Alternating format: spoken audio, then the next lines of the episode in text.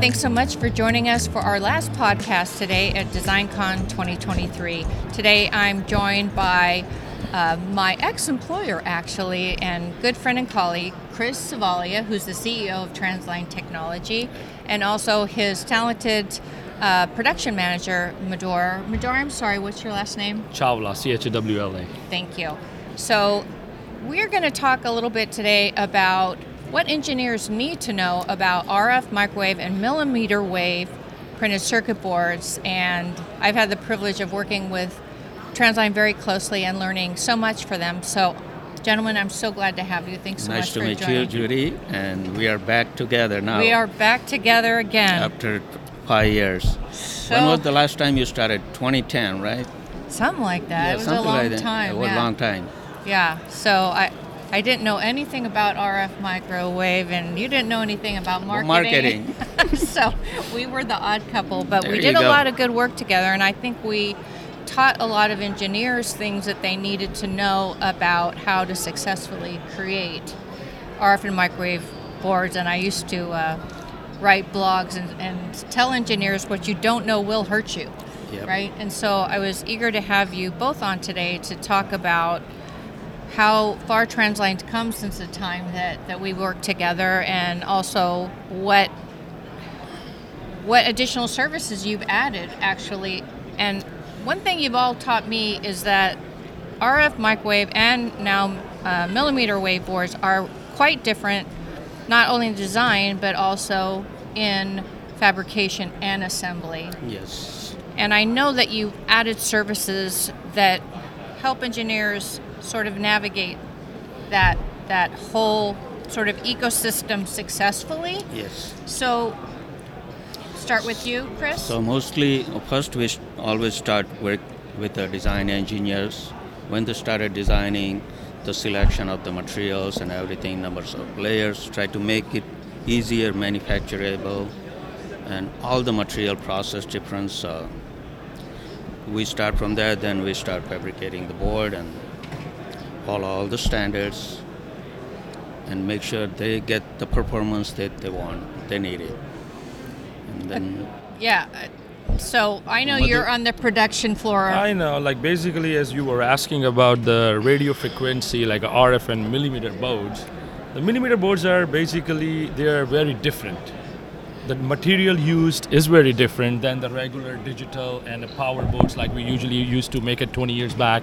Those are like FR4 boards. FR4 boards are basically like a low-cost boards, and the laminate used for these kind of boards are really, really expensive and a low loss. You have a special like manufacturers for that. You can't get it, like there's a long lead time sometimes on those kind of materials. Mm-hmm. So we have the new addition to our company is like we have a team. It's called DFMA team. That basically it's a design for manufacturing and assembly. It's and for assembly also. It's for basically to help the engineers, those who are designing the board, which the board is usually in a design process. Mm-hmm. There are basically two stages for the design. One is like a design progress stage, and the second step is like proof to the concept stage. So first you are designing. We always encourage designers to contact us while you are designing it, and our team basically get in contact with you, work with you on your laminates, on your assemblies, on your basically while you're designing it, like your copper thicknesses, your etching factors, number of layers, what components are available, because there are many problems going on in the world, like a cost prices, like there is a problem of like supply chain, everything. So like our Transline has a second thing is, another than the DFM, we have a $1.5 million of inventory. Of all the laminates. All the laminates in-house to help those design engineers. While you are working on the design, we are working for you on the other sections to get the material to make, or suppose if the material is not available, I will let you know. Like, hey, this is going to be the use, this is going to be like that. Or so we can recommend the optional other material. Yes. So similar material, and they can evaluate. And we are a kind of a shop, like we want your product to become in the market as fast as possible. I don't want your product will not see the light of the day. Right. And it should be performed the way you expect to be performed. Right. Right. And there's a lot of things that board shops, board fabricators can do, like some of engineers have told me that they swapped out the laminate without even telling. They don't even tell them. They're like, oh, this is close enough. And it's like, what do you mean? And the engineer may never know that the laminate was swapped, but it has different properties. And they've simulated it during the design, and then they get it, and it doesn't correlate at all. And they're like, what happened? What happened? And then we call it whack-a-mole, right? They're like, is it this? Is it this? Should we move the capacitor? What's the, you know? And we always inform the engineers, all the engineers, this is, it's not available. This is the optional. Evaluate, then we can start working on it. The end of the day, the result should be, it's about the performance of their product. And I know when I was working for you way back when as a salesperson, you having all those high-performance laminates in stock was such a big deal because whether it's Rogers, Taconic, Arlon, AGC, all Isola, of them, it just depends on. And like you said, it's been really unstable globally. It is. Sometimes the copper. Trust me, we have like a lead times of 35 days, some of them. 60 days, business days. So but we keep it in a stock. What we do is we keep all those laminate in the stock. Right. We actually, that's what our job is. Like while you are designing, we always encourage people, while your design starts, because design takes weeks, sometimes months. Yes, it does. So it's not going to be an overnight design. You're going to make it like in a day and you're going to send it back to me. Right. So I will say, encourage the engineers, hey, whenever you are starting the design, contact us. We're going to work. We're going to do our homework. We'll check if the material is available or not. If not, then start with a different material. Yeah. And recommend it and know that the properties are going to match. Yeah. Yes. And you're going to also have the insights to know how it's going to process. 100%. The processing is very important. And the processing part, there's so many factors of the moisture uptake, the way the stability, and especially a lot of engineers make hybrid boards, right, where they're mixing materials. But you guys have been doing this for decades, so you know how they perform. And I used to get so frustrated, like, talk to your board shop, right? Yes. And so they pick one layer of one material and other layer of other material, and the prepack is different. Suppliers, so it's no material supplier support here. So we try to encourage engineer to use one supplier for your whole stack up. Right, because then they work together. Then we can get the technical support from the one material supplier. Got it. Well, and I know that, and like you said, the pre-preg, the type of glass weave they had, and you taught me a long time ago about the way you had a special cleaner in the shop. Yes. And you taught me, we are always talking about copper surface roughness in regards to the material, right, but then also just the way that a standard manufacturer cleans a board can affect the way the waves are moving, and it changes the property and performance of the board. Again, something that typically, unless an engineer is working with a board shop like Transline, they'll never know, like, why isn't this performing? I designed it this way. And it may just be something as simple as the way the board was cleaned. It's very important before all the process. The surface preparation is very, very important. And it's different for all the material. It's not the same standard. Yeah. It's not like, Rogers. It's all like this. It's every single, and then there's copper types, then there's reverse treated, and then there is rolled annealed, and then there's One of the customers sent me an RFQ. There was 4 different material supplier in the one board, one stack up. So I started calling all 4. They said, okay, we can provide you information on our product only. Right.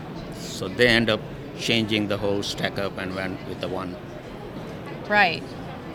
And they also, when it's made by the same manufacturer, those laminates have been tested to work together as well. And they'll be behind you, they will support you all the time. And they'll support you. Yep.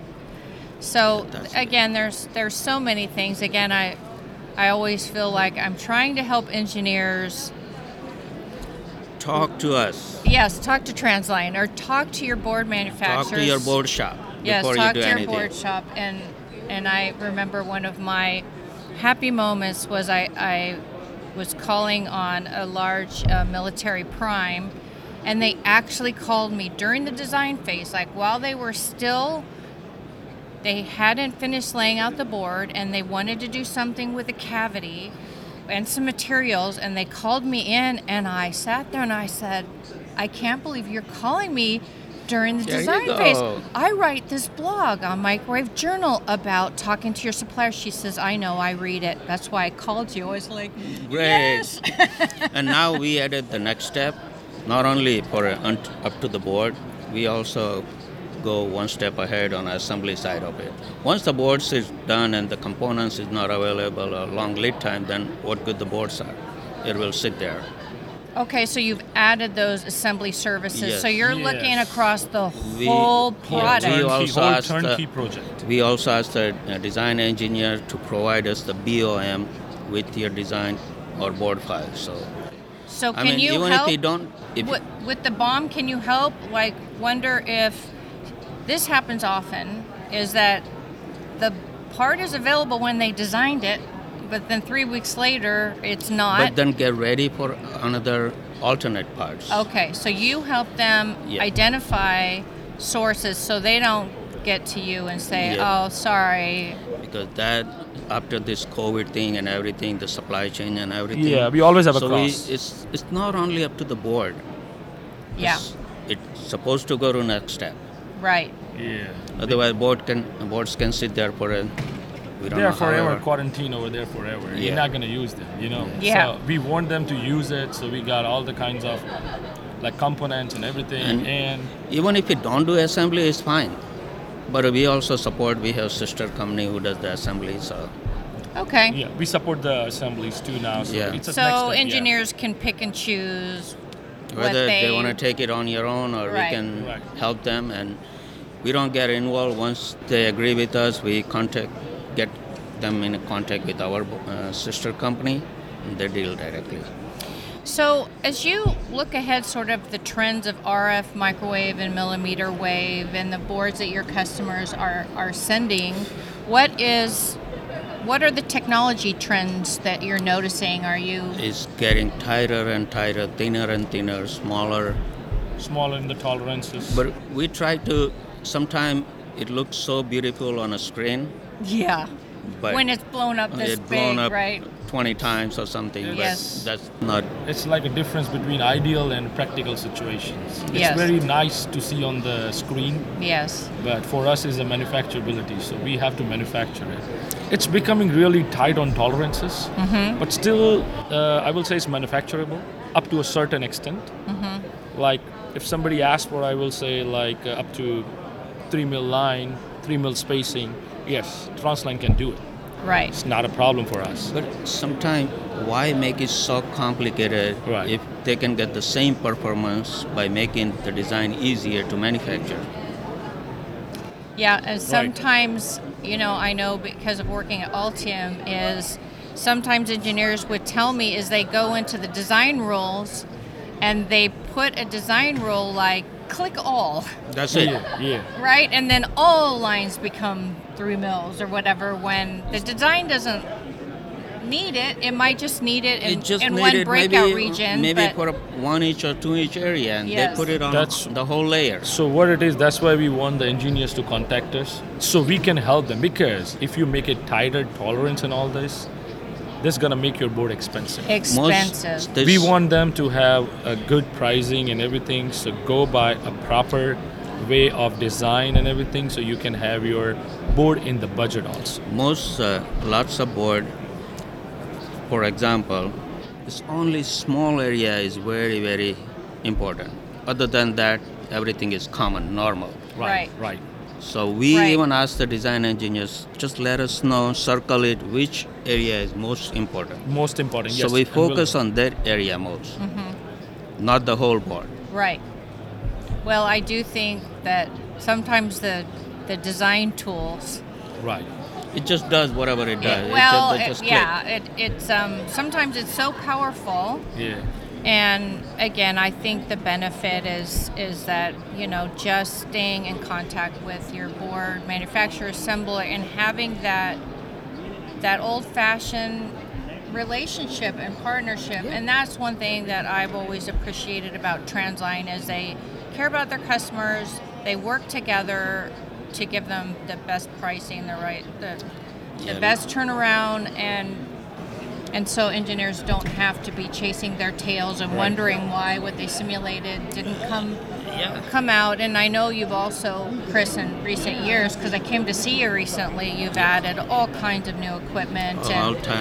We just got a new LDI last month and all kind. We also have one large format drilling machine that can drill and route 48 by 48 panels.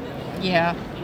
You do some pretty large antennas for some of the primes. Yes, some of the primes, yes. And which are the craziest we still do things, But which are harder than you'd think, because holding those tolerances across 42 inches. And a 5 mm line or across the line. Yeah. Each antenna, if I remember, that each antenna has like 74,000 elements.